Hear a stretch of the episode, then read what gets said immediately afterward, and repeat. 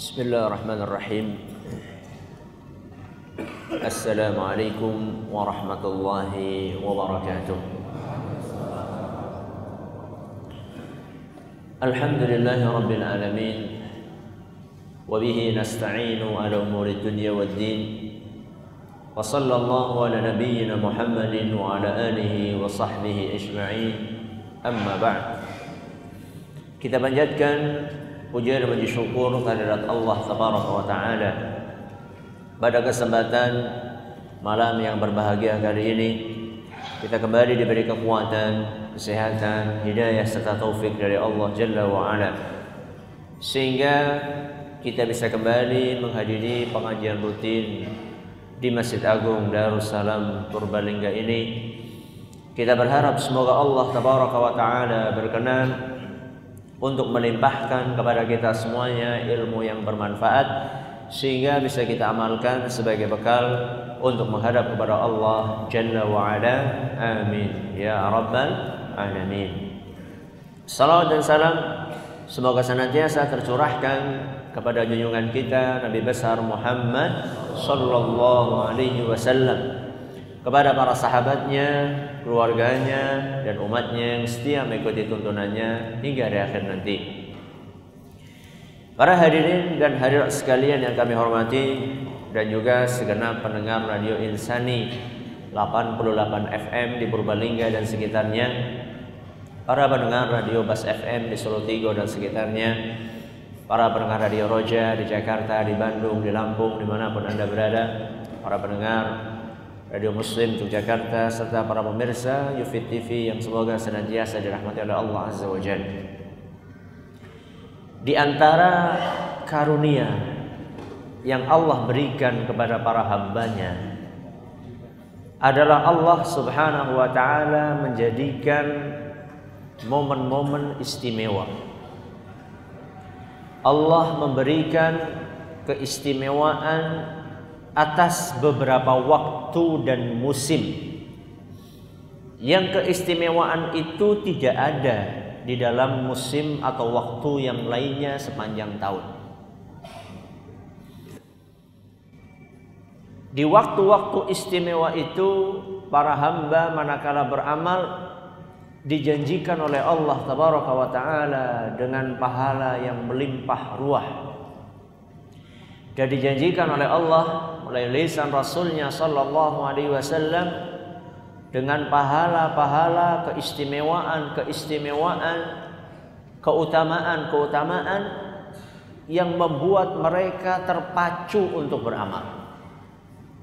Kita tahu persis bahwasannya iman kita itu kadang naik, kadang turun. Sering naik apa sering turun? Karena imannya sering turun, maka perlu stimulus. Apa stimulus? Perangsang untuk beramal. Bagaimana caranya supaya kita terpacu untuk beramal? Di situlah Allah Subhanahu wa Ta'ala dengan kasih sayangnya, dengan kemurahannya, Allah memberikan keistimewaan-keistimewaan di waktu-waktu khusus. Ada yang harian, ada yang mingguan, ada yang tahunan. Di antara yang harian contohnya adalah sepertiga malam terakhir. Sepertiga malam terakhir itu waktu berbeda keistimewaannya dengan habis duhur itu beda. Sepertiga malam terakhir memiliki keistimewaan yang disebutkan oleh Nabi Shallallahu Alaihi Wasallam bahwa Allah Tabaraka wa Taala akan turun ke langit dunia pada waktu tersebut. Kemudian Allah mengatakan hal min da'in fa ujibalah hal min mustaghfirin fa astaghfirulah. Kata Allah Tabaraka wa Taala dalam hadis qudsi, apakah ada orang-orang yang mau berdoa niscaya aku akan kabulkan. Ini janji dari siapa? Allah. Apakah ada hamba-hambaku yang mau minta ampun? Niscaya aku akan ampuni. Ini berarti waktu istimewa sepertiga malam terakhir. Makanya amat rugi dan amat naif orang yang menghabiskan sepertiga malam terakhir dengan nonton wayang atau orang-orang dengan dugem. Di diskotik-diskotik naudzubillahi min atau ngobrol ngalor ngidul dengan teman-teman. Atau main gaplek. Masya Allah. Ditemani dengan wedang gaplek wedang jahe. Ya masih mending kalau wedang jahe ditemani dengan wedang ciu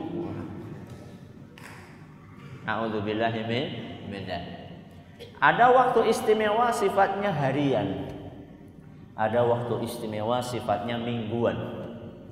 Ada waktu istimewa sifatnya apa? Mingguan. Di antaranya di hari Jumat. Terutama sore hari Ba'da asar sampai menjelang maghrib. Waktu istimewa.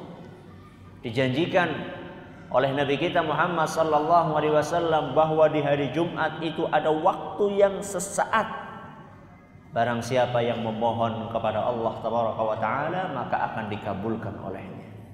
Termotivasi kita. Dan juga ada waktu yang sifatnya tahunan. Itu ada harian, ada mingguan, ada tahunan. Contohnya di bulan Ramadan. Ada yang satu tahun sekali di malam Lailatul Qadar yang Allah sebutkan Lailatul Qadri khairun min alfi syahr. Beribadah di satu malam itu lebih besar pahalanya dibandingkan orang yang beribadah selama seribu tahun. Eh, seribu bulan, maaf.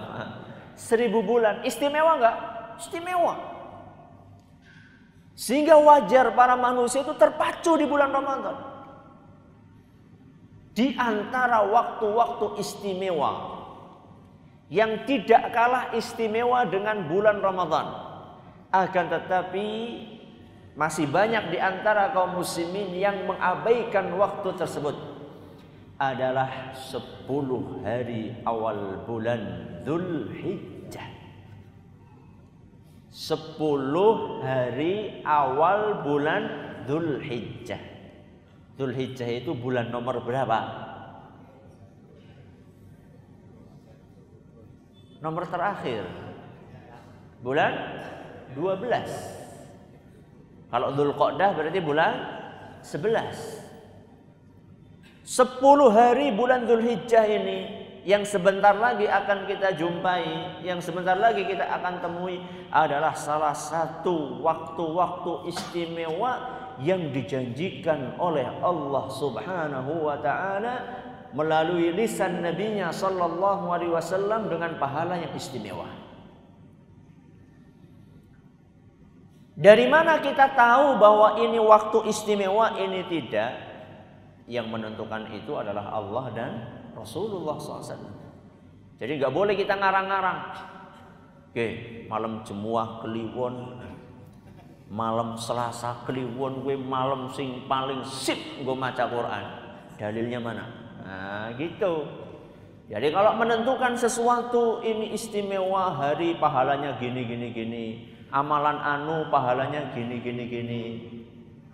Yang memberi pahala itu siapa siapa yang memberi pahala Allah yang berhak menentukan pahala anu adalah Allah Subhanahu wa taala. Pahala amalan anu di hari anu dengan jumlah sekian.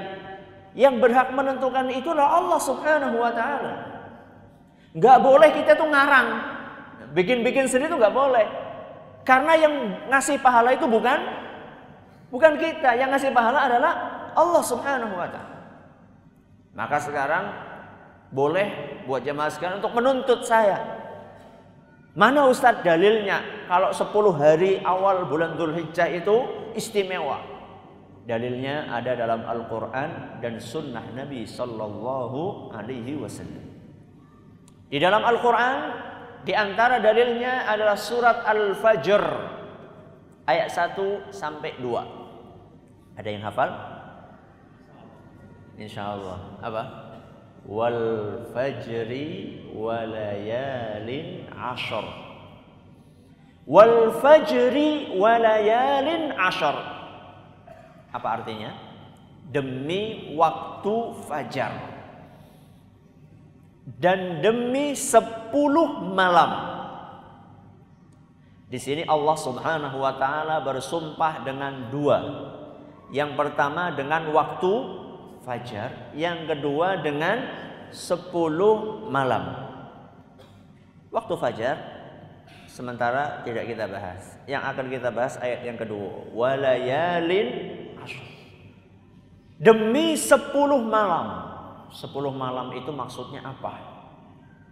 Kata Imam Ibnu Katsir, maksudnya adalah sepuluh malam yang ada di bulan Dzulhijjah, sepuluh awal bulan Dzulhijjah.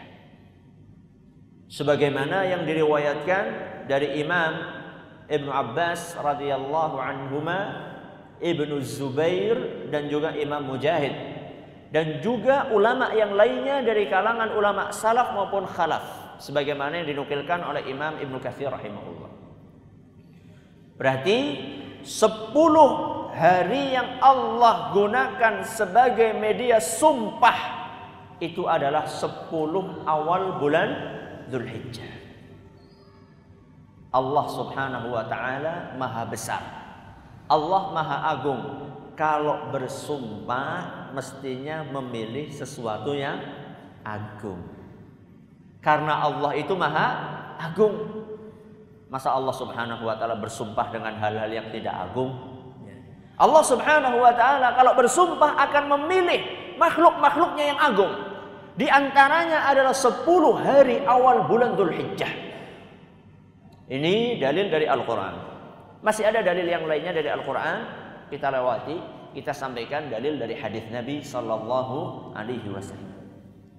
Sebuah hadis sahih aslinya ada di dalam Sahih Bukhari dan yang akan kami bawakan di sini redaksi yang ada dalam Abu Dawud rahimahullah dan hadis ini dinyatakan sahih oleh Imam Ibn Hibban, Imam Ibn Khuzaimah dan Syekh Al-Albani.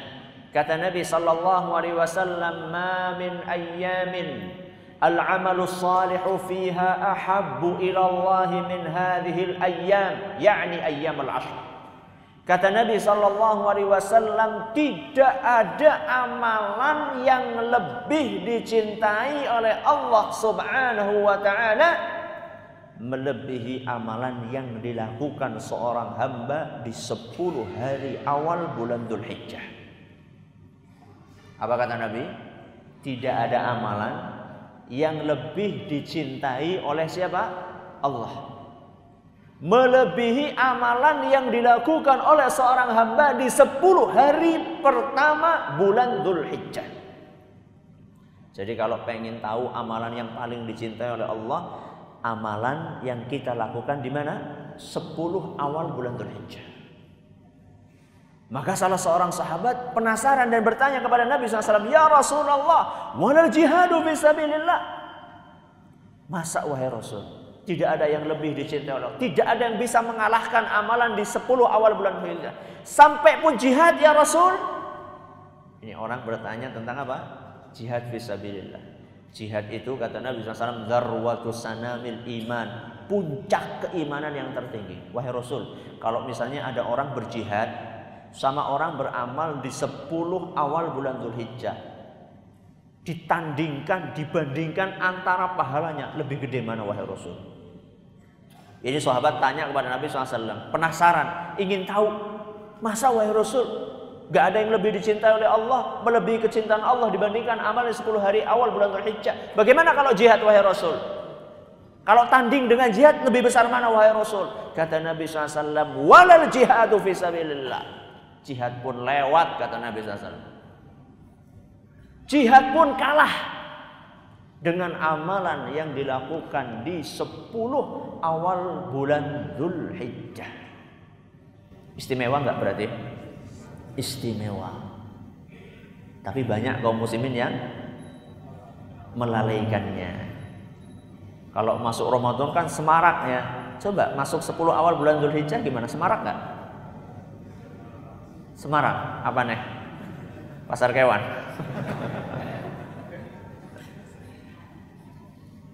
Sepuluh awal bulan Zulhijjah. Sampai jihad pun lewat, kalah. Tapi ada pengecualian kata Nabi SAW. Illa rojulun kharaja binafsihi wa malihi falam yarji' min dhalika bisyai' kecuali satu kata Nabi SAW orang yang pergi berjihad membawa bekal harta dan nyawa membawa bekal harta dan nyawa. Pulang. Tangan kosong. Bukan cuma hartanya nyawanya sekaligus. Alias syahid di jalan Allah Subhanahu wa taala. Itu saja yang bisa mengalahkan. Itu tok yang bisa mengalahkan keutamaan amalan di 10 awal bulan Dhul Makanya para ulama kita rahimahumullah mereka sangat terpacu untuk beramal di hari-hari itu. Di antaranya Al-Imam Sa'id bin Jubair rahimahullah Diceritakan kana Sa'id bin Jubair idza dakhala ayyam al-ashr ijtahada ijtihadan syadidan. Bahwasanya Imam Sa'id ibn Jubair kalau sudah masuk ke 10 hari pertama bulan Zulhijjah maka beliau akan sangat bersungguh-sungguh sekali. Jadi bukan cuma apa? Bersungguh-sungguh, tapi amat sangat bersungguh-sungguh sekali untuk beramal. Hatta ma yakadu yaqdiru alaih. Sampai-sampai beliau tidak mampu hampir tidak mampu untuk melaksanakannya. Saking apa nih saking luar biasa amal yang dia lakukan mereka sangat termotivasi. Dengan mendengarkan hadis-hadis Nabi SAW yang telah kami sebutkan tadi di atas. Maka seharusnya kita mencontoh mereka. Dan juga sampai-sampai sebagian ulama saking mengutamakan 10 hari bulan Zulhijjah ini mau menyampaikan hadis doif saja nggak nggak apa uh, nggak kewetu apa nggak kewetu nggak sampai hati sampai ada sebagian ulama ketika sudah masuk 10 hari awal bulan Zulhijjah itu di antaranya beliau adalah Imam Abu Zur'ah Ar-Razi seorang imam ahli hadis pakar hadis terkenal Beliau pernah suatu hari ditanya tentang sebuah hadis, pengen mendengar ada orang syekh pada beliau imam, tolong dong sampaikan saya sebuah hadis. Imamnya tahu hadisnya itu doif. Kata Imam Abu Zur'ah, nanti aja lah. Loh ini saya pengen dengar, nanti aja ini masih 10 awal bulan Dzulhijjah ini. Nanti kalau sudah lewat tidak apa-apa saya sampaikan kata beliau. Maksudnya untuk memberitahukan redaksi hadisnya kayak apa.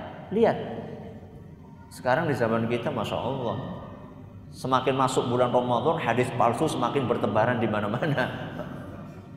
Sampai-sampai ada sebagian orang menyampaikan keistimewaan 30 hari bulan Ramadan. Malam pertama keistimewaan anu, malam kedua keistimewaan anu, malam ketiga keistimewaan anu. Hadisnya buh nutur nengendi. Hadis palsu yang dibawakan menyampaikan hadis palsu di bulan Ramadan. Allahu Akbar. Ini bukan hadis palsu yang ditanyakan kepada Imam Abi Zur'ah Ar-Razi, tapi hadis dhaif. Beliau takut menyampaikan hadis dhaif di 10 awal bulan Zulhijjah. Kenapa? Karena beliau itu itu hari-hari yang istimewa. Mendingan digunakan untuk beribadah dengan ibadah-ibadah yang didatangkan dan dipraktekkan oleh Nabi SAW. Yang diajarkan dalam agama kita. Ustaz, kalau dikatakan 10 awal bulan Dhul itu adalah hari yang istimewa. Kenapa kok hari istimewa Ustaz? Kata Imam Ibnu Hajar al-Asqalani, karena di 10 awal bulan Dhul Hijjah ini terkumpul sekian banyak ibadah yang mulia. Satu, ada menyembelih kurban. Dua, ada ada haji ada umroh, ada salat, ada apa lagi? Ada sedekah, ada zikir, ada baca Quran. Seluruh amalan itu terkumpul dalam 10 awal bulan Dzulhijjah. Ada puasa. Nah, kalau bulan Ramadan kan ada haji nggak? Gak ada. Berarti kalau kayak gitu lebih istimewa mana Ustaz? 10 hari bulan Dzulhijjah atau 10 terakhir bulan Ramadan? Lebih istimewa mana nih? Hah? 10 awal bulan Dzulhijjah atau 10 akhir bulan Ramadan? Lebih istimewa mana kira-kira? Ya kalau sama-sama istimewa gak usah kita bahas. Emang kita tahu semuanya sama-sama istimewa. Tapi lebih istimewa mana? Imam Ibnu Qayyim Al-Jauziyah beliau mengatakan kalau siang harinya kalau apa? Siang harinya lebih istimewa Zulhijjahnya. Kalau apa? Siang hari. Berarti kalau Ramadan apanya? Malam harinya. Jadi masing-masing punya spesifikasi keistimewaan.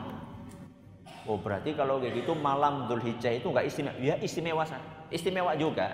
Cuman kita lagi bicara mana yang lebih istimewa. Kalau dipandang dari sisi siang harinya, 10 awal bulan Dzulhijjah lebih istimewa. Kenapa? Karena di situ ada Idul Adha. Ada kurban, ada hari Arafah, wukuf di Arafah. Kalau 10 malam terakhir bulan Ramadan ada apa di sana?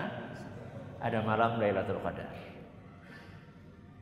Terus apa yang harus kita lakukan Ustaz di 10 awal bulan Dzulhijjah ini? Yang pertama, yang harus kita perbanyak adalah amal soleh. Ini yang pertama. Apa? Amal soleh. Apa Ustadz amal solehnya? Silahkan amal soleh apa pun yang penting ada tuntunannya dari Nabi SAW. Aja nggak beda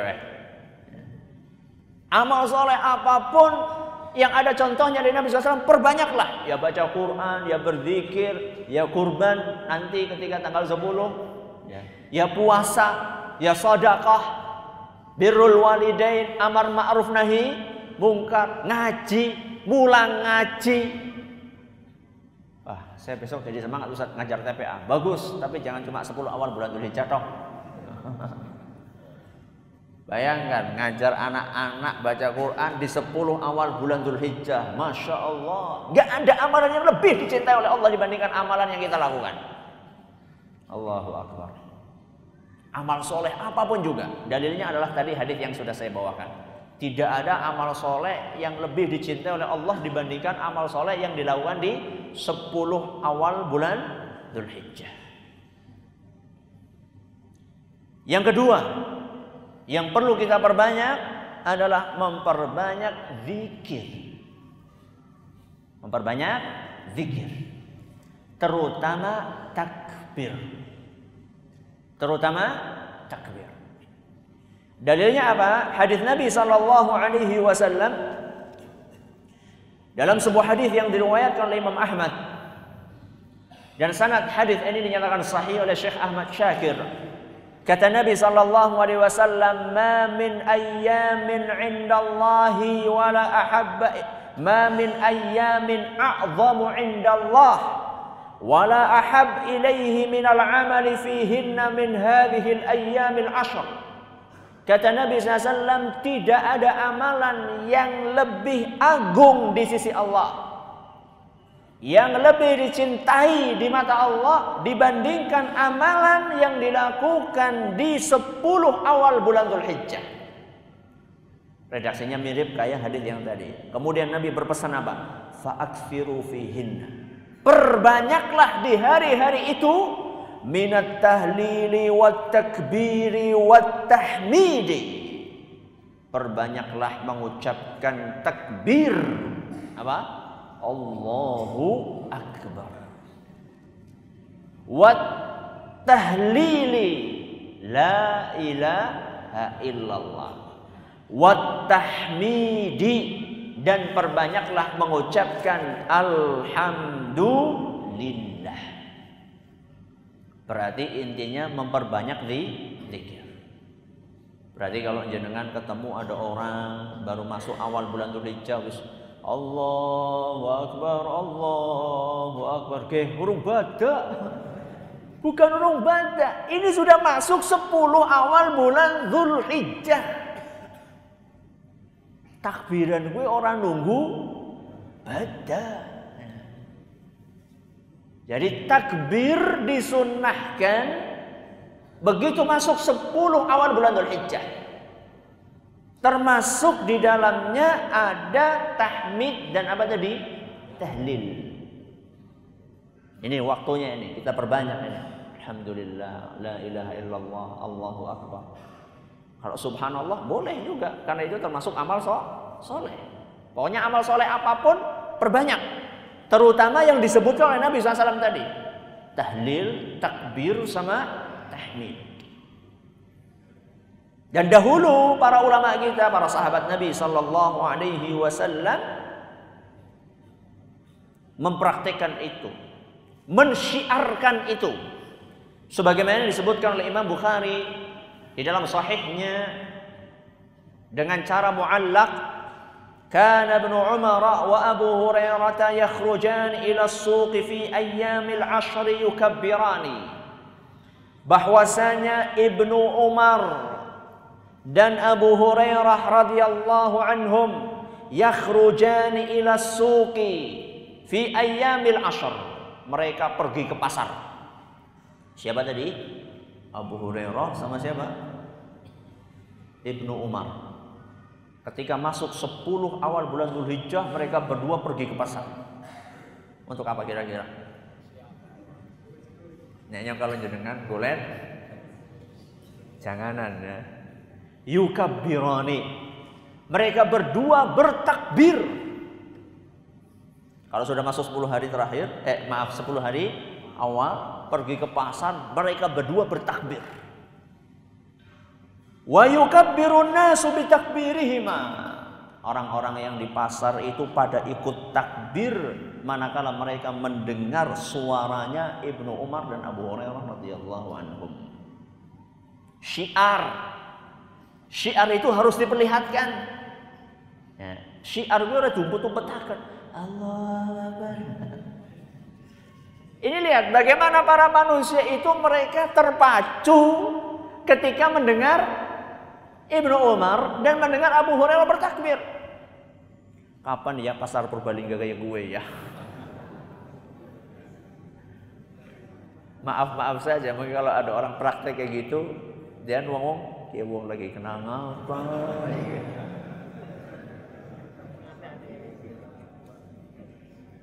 Mas, kecepatan mas, urung mangsane. Subhanallah. Ini termasuk salah satu sunnah.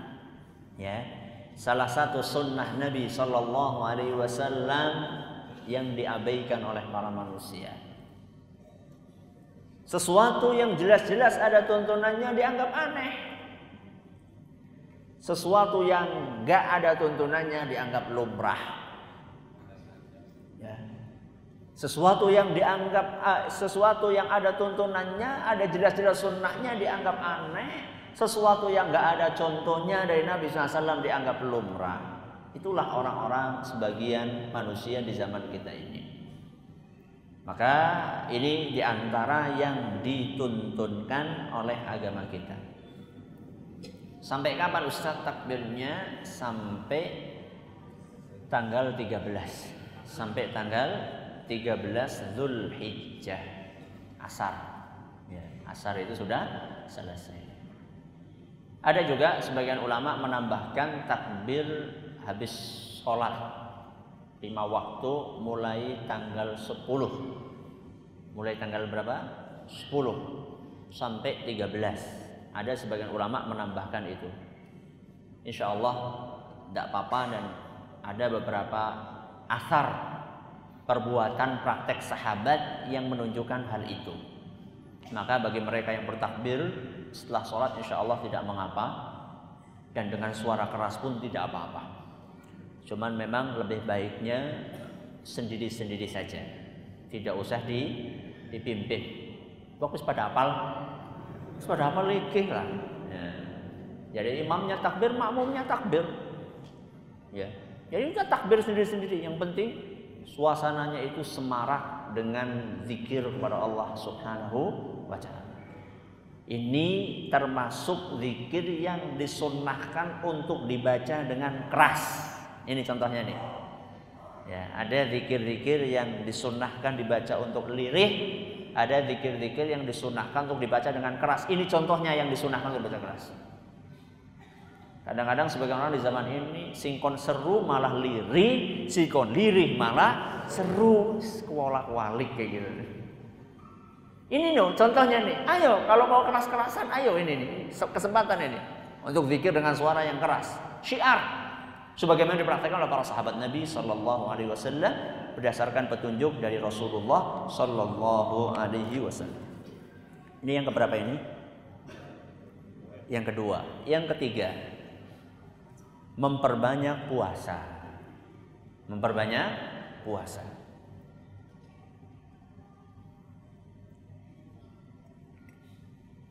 Mengenai zikir tadi, itu kapan saja?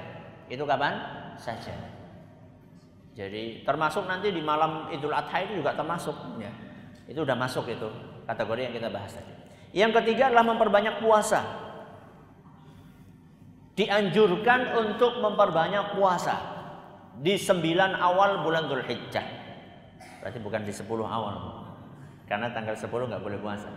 Di sembilan awal bulan Dzulhijjah disunnahkan untuk memperbanyak puasa. Dalilnya apa Ustaz? Ya tadi puasa amal soleh apa bukan? Puasa amal soleh bukan? Amal soleh. Berarti masuk ke dalam amal soleh yang dianjurkan untuk diperbanyak. Dan secara spesifik ada sebuah hadis yang dinilai sahih oleh sebagian ulama. Ada sebuah hadis yang dinilai sahih oleh sebagian ulama yang menyebutkan karena Rasulullah sallallahu alaihi wasallam yasumu tis'a hijjah bahwasanya Nabi SAW berpuasa sembilan hari bulan Dzulhijjah. Itu namanya puasa apa Ustaz? Puasa Dzulhijjah. Karena ada sebagian orang Ustaz puasa Arafah sih berapa hari? Puasa Arafah ya satu hari. Tanggal 9 Arafah. Eh, tanggal 9 Zulhijjah, maaf. Jadi puasa Arafah berapa hari? Satu hari. Berarti dari tanggal 1 sampai hari Arafah sampai tanggal 8 nggak puasa. Ya puasa. Bagi yang mampu. Puasa Arafah pun juga bagi yang bagi yang mampu. Jadi terutama puasa hari Arafah. Puasa hari Arafah ini punya keistimewaan khusus yang disebutkan oleh Nabi SAW dalam sebuah hadis yang diriwayatkan oleh Imam Ahmad dan Muslim kata Nabi SAW siyamu yaumi arafah ahtasibu ala Allah an yukaffira sanata allati qablahu was sanata allati ba'dah. Puasa di hari Arafah akan menghapuskan dosa setahun yang lampau dan setahun yang akan datang. Maka monggo jangan sampai kelewat puasa di hari Arafah. Kesempatan untuk mengkikis dosa-dosa kita ini yang ketiga.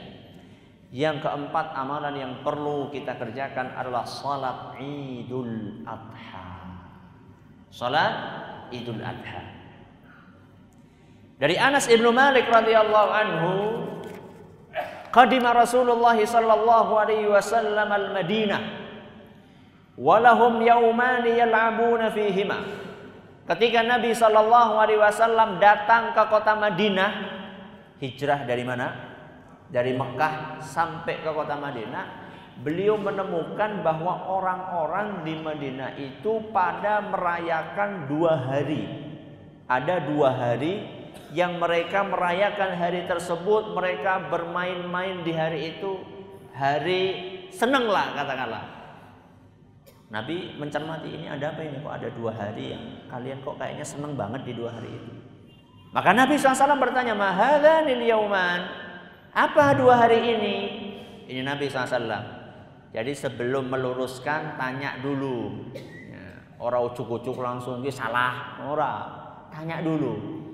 E, tabayun. Apa tabayun? Klarifikasi terlebih dahulu. Nabi SAW bertanya, Mahadani apa dua hari ini? Para sahabat menjawab, Kunna nal'abu fihima fil jahiliyah. Wahai Rasul, dua hari ini memang kami khususkan untuk main-main di zaman jahiliyah dulu. Jadi dua hari ini memang dua hari istimewa di zaman jahiliyah.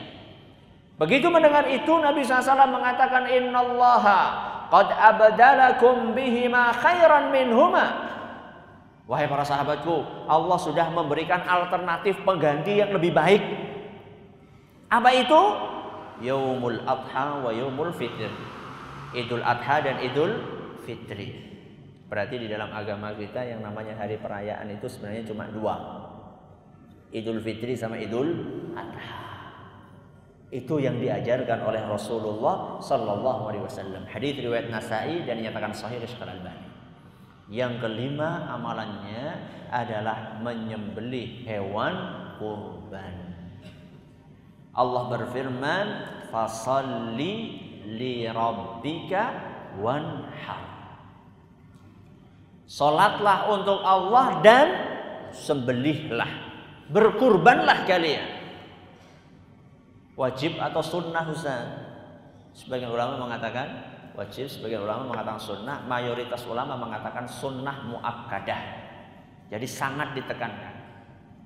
Alhamdulillah di zaman kita ini banyak orang yang sadar. Kalau dahulu, dahulu banyak orang yang belum nyembelih kurban. Mungkin yang sepuh-sepuh ini ya, yang usianya 60 tahun, 50 tahun, 70 tahun, yakin ketika panjenengan masih muda dahulu, belum semarak seperti sekarang. Nggih napa Iya.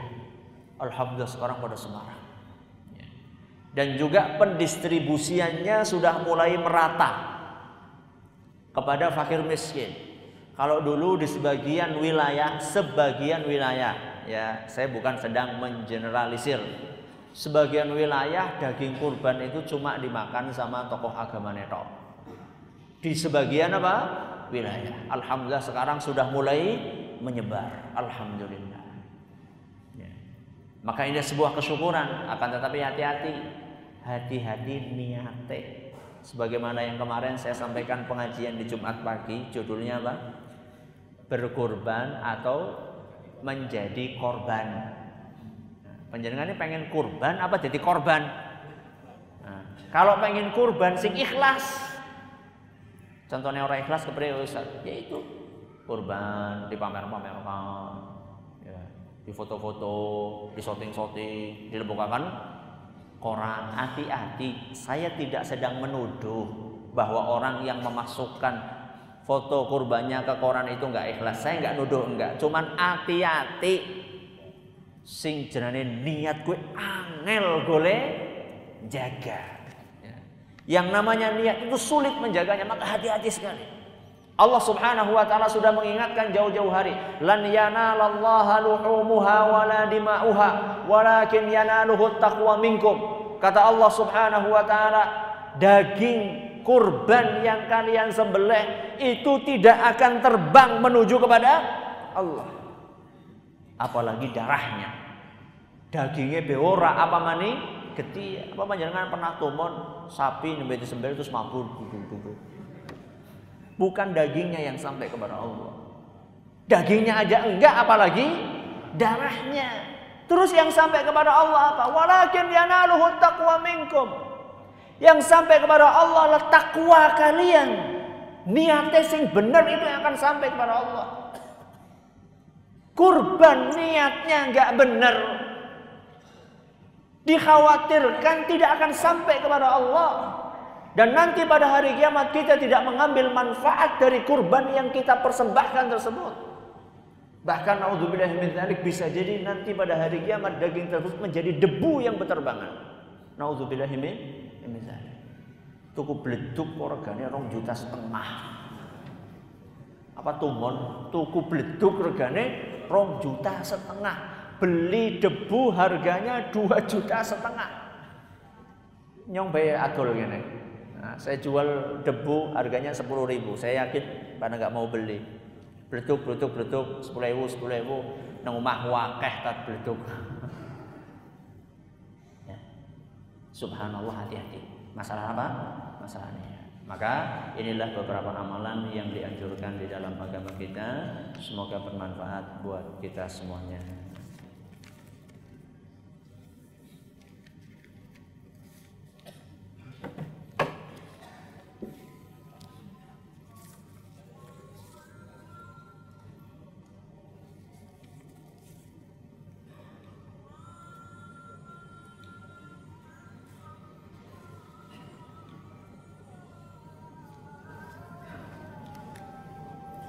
Apakah sah haji seseorang apabila pada tanggal 8 8 Zulhijjah tidak tarwiyah ke Mina? Sah insya Allah karena tarwiyah itu hukumnya sunnah.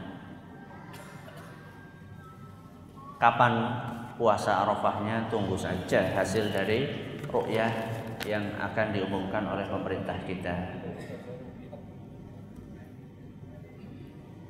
Ustaz bagaimana menggabungkan antara niat kurban dan akikah? Apakah diperbolehkan? Menurut sebagian ulama kalau memang tidak mampu dibolehkan. Kalau tidak mampu seperti yang kemarin saya sampaikan di pengajian Jumat pagi bahwa kalau ada orang tidak mampu satu akikah satu kurban apa maning? Lahirnya anak kembar lanang. Masya Allah. Lahir kembar lanang maning. Papat Masya Allah Wah nggak mampu Ustaz. Ya kalau jenengan nggak mampu, menurut sebagian ulama boleh menggabungkan niat antara akikah dengan apa? Dengan kurban.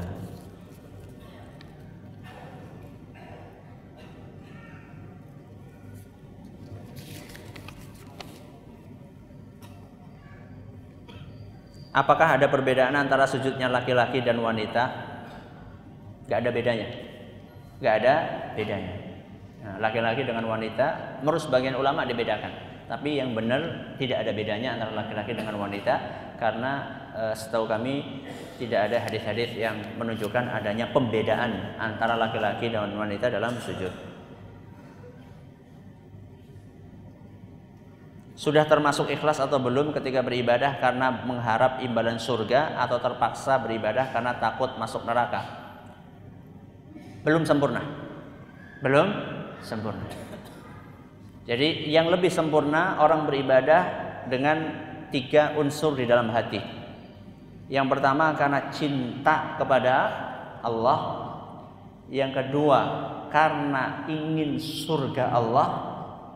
Yang ketiga karena takut dari neraka Allah. Itu baru sempurna. Kata Imam Ibnu Qayyim, ya. Jadi kalau kita beribadah itu seyogianya kita menghadirkan tiga perasaan itu. Yang pertama, saya beribadah karena cinta kepada Allah. Yang kedua, saya beribadah karena ingin mendapatkan surga. Yang ketiga, saya beribadah ingin eh, karena takut dari neraka Allah. Itu yang sempurna. Kalau salah satunya yang dilakukan itu akan timpang nantinya.